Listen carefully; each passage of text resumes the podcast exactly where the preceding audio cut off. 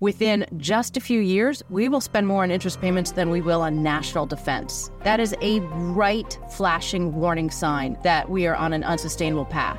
And clearly, it is unsustainable because the fastest growing part of our budget is interest payments. And when you have a debt that's growing faster than your economy, obviously something will have to give. To hear more about potential impacts of our increasing federal debt level, subscribe to PGIM's The Outthinking Investor in your favorite podcast app.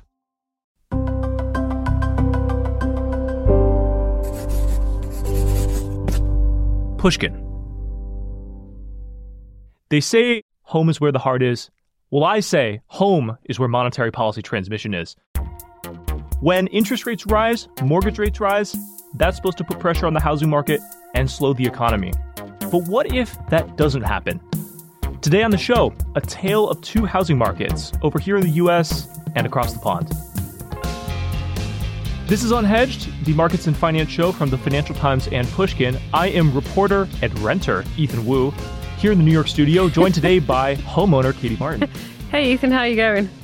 Katie, how does it feel to build equity? I don't know what that I don't know what that feels like. It, it feels really weird because unless I want to move house and move somewhere much smaller, it makes no difference to my life. The fact that my house price has like tripled in the past like 12 years or something. It's it's odd. Well, as I mentioned at the top, housing is a really important asset. It's kind of what makes the economy swing up and swing down. But the swings have been very different over here in the US and over on your side of the pond, Katie. Uh, US housing prices are going back up despite interest rates being as high as they've been in decades. But in the UK, they're going down. What's what's going on, Katie? I really don't understand your guys' system, to be honest. Well, we don't understand yours. yours is weird, not ours. So um, over here, house prices have now been falling for five months in a row. The fastest annual pace of decline since 2009, which you may remember was not a vintage time for house price. No, not at all. Performance.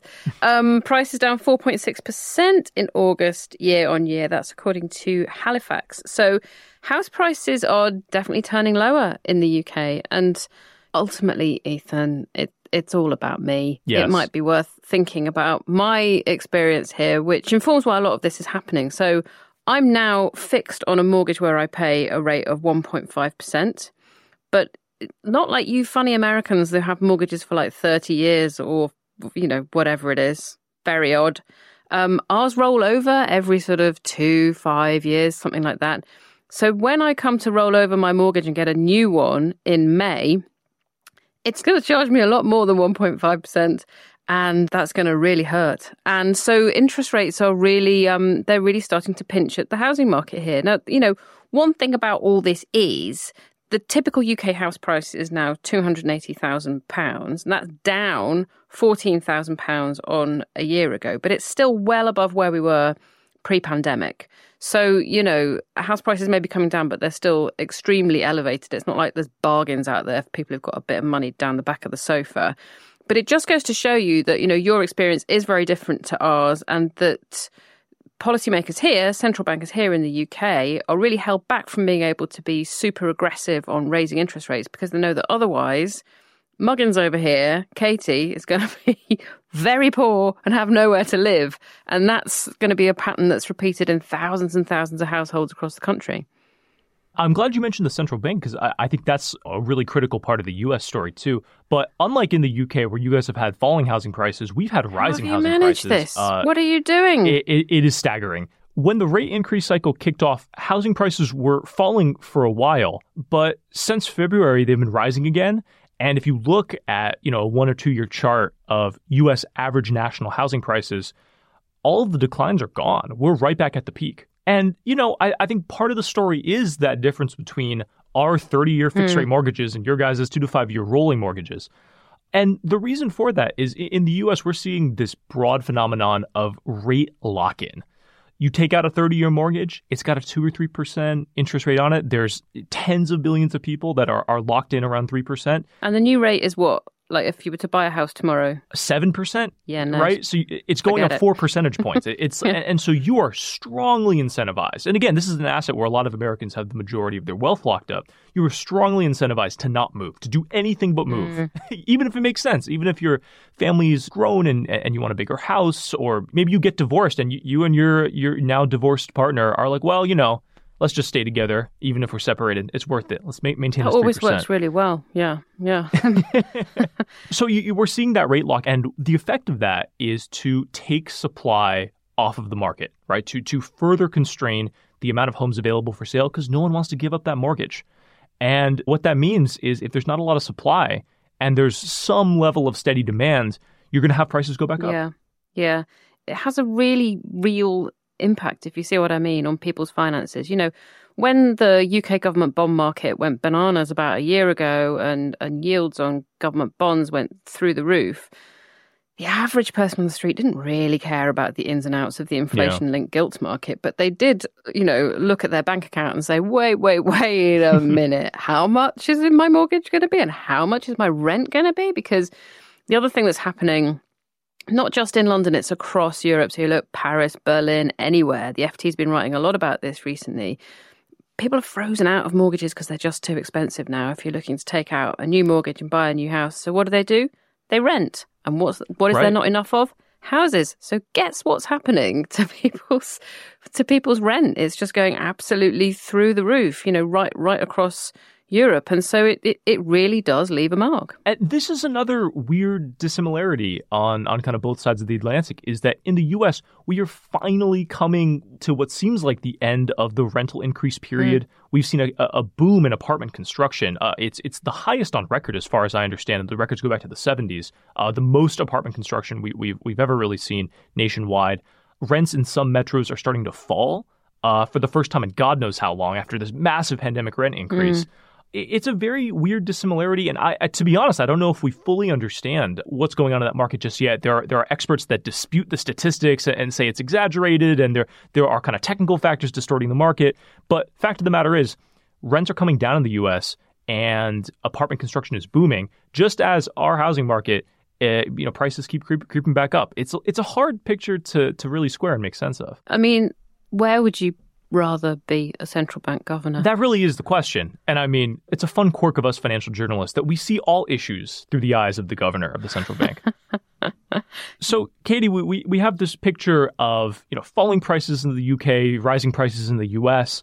But let's just talk a little more broadly about the systems, right? Like, I, I think we can see some pros and cons here. I mean, maybe let, let's get into that a little bit, starting with your side of the pond.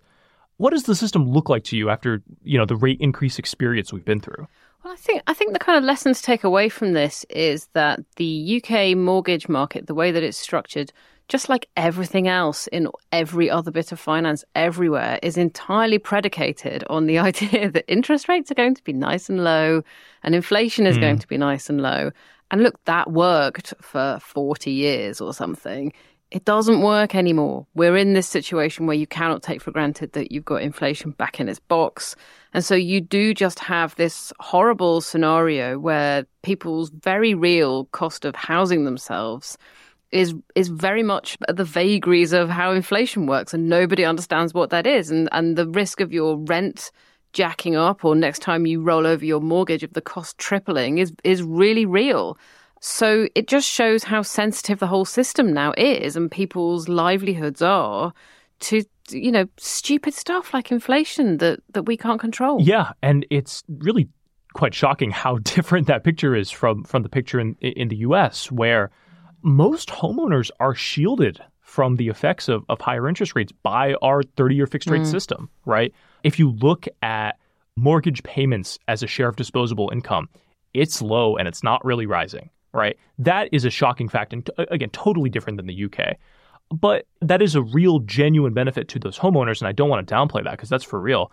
On the flip side, though, it creates a tremendous amount of rigidity yeah. in this market. There's uh, tens of millions of people who will not sell their houses, even if it actually would make sense, if not for the rate environment. And as I think you know, folks know, a generation of young people in the U.S. have been locked out of the housing market, partially because we have a system and it's it's it's both this 30-year fixed rate mortgage system. It's also the huge subsidy we give to mortgage interest and a variety of other, you know, legal and financial barriers. People are incentivized to keep house prices going up and to the right and not ever down because that's where the majority of their wealth is tied up, and that creates a, a pretty powerful interest group. Mm. Against more house construction, against lowering barriers to entry to the housing market. Uh, you know, it's been widely noted that the starter home is no longer built in America. It's a market that provides tremendous stability, for a certain class of people and locks another class of people out. Yeah, I mean, the, the systems are very different, but either way, the result appears to be the same is that if you don't come from Hmm. money, you don't happen to have the bank of mum and dad able to give you a big wedge of cash to get you started in life, it's really, really difficult to buy a home now. Yeah, I've been calling up the bank of mom and dad to see if we can get some quantitative easing started because bank accounts running a little dry. All right, Katie Martin, good luck with rolling over your mortgage next year. I appreciate that. Good luck talking to the toughest bank manager in town, your mother. She listens to the show, by the way. Hello, Ethan's mum. Give him hell. We'll be back in a moment with Long Short. liquid alternatives can offer some substantial diversifying returns, not only in a 2022 world where traditional asset classes are challenged, but also during a world where you have only a few asset classes delivering on their expected returns. And therefore, you need some genuine diversification within your portfolio To hear more about managing risk in the face of uncertainty, subscribe to PGIM's The Outthinking Investor in your favorite podcast app. Welcome back. This is Long Short, that part of the show where we go long a thing we love, short a thing we hate. Katie, do you have a long? I have a long this week. I'm going to be long turkey. So, foreign investors have just kept a very large distance from Turkish assets for a really long time, but they're really starting to nibble again. Um, they're snapping up bank bonds. There was a baby goods retailer listed on the, the stock exchange. There was lots of foreign interest in buying that. My excellent colleague Adam Samson has been writing about this from Ankara. And a lot of this is because there's been a real change of heart, and the president has started sending out a message that interest rates are going to have to be high to keep down inflation. This is a total 180 from the position that he's held for a really long time, where he's been really opposed to high interest rates. Suddenly, foreign investors are taking in interest again. It's going to be a long journey back for some of them. But if you're brave, you know, th- th- it, it makes a lot of sense. So I'm going to say long turkey. Yeah, Erdogan's been like the ultimate contrarian on this, where he, he's been like, lo- yes.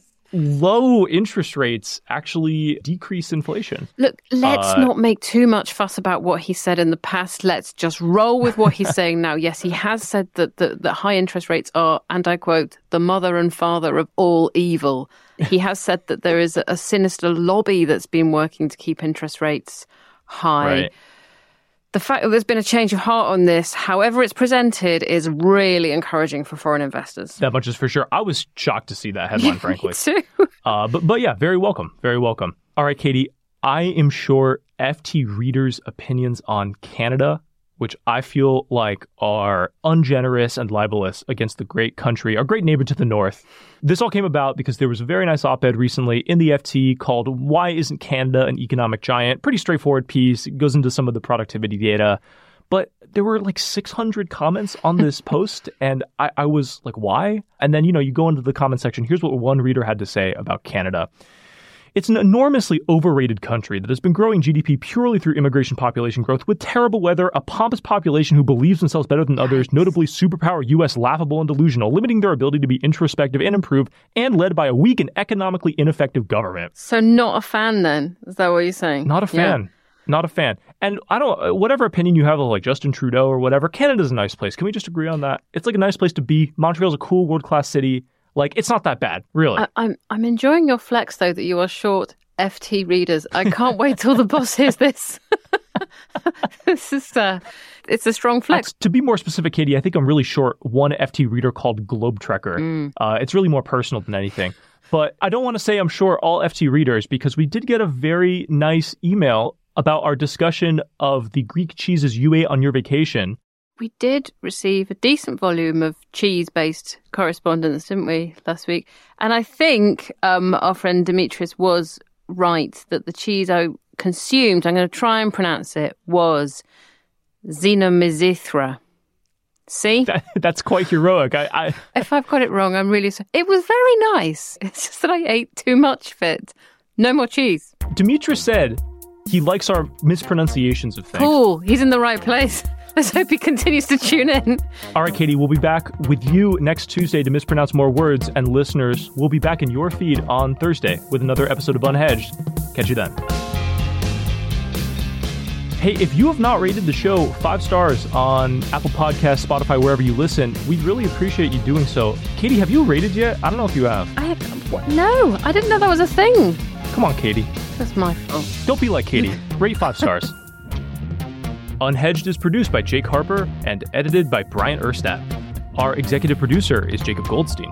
We had additional help from Topher Forhecz. Cheryl Brumley is the FT's global head of audio. Special thanks to Laura Clark, Alistair Mackey, and Jess Trulia. FT Premium subscribers can get the Unhedged newsletter for free. A 90-day free trial is available to everyone else. Just go to ft.com slash unhedged offer. I'm Ethan Wu. Thanks for listening.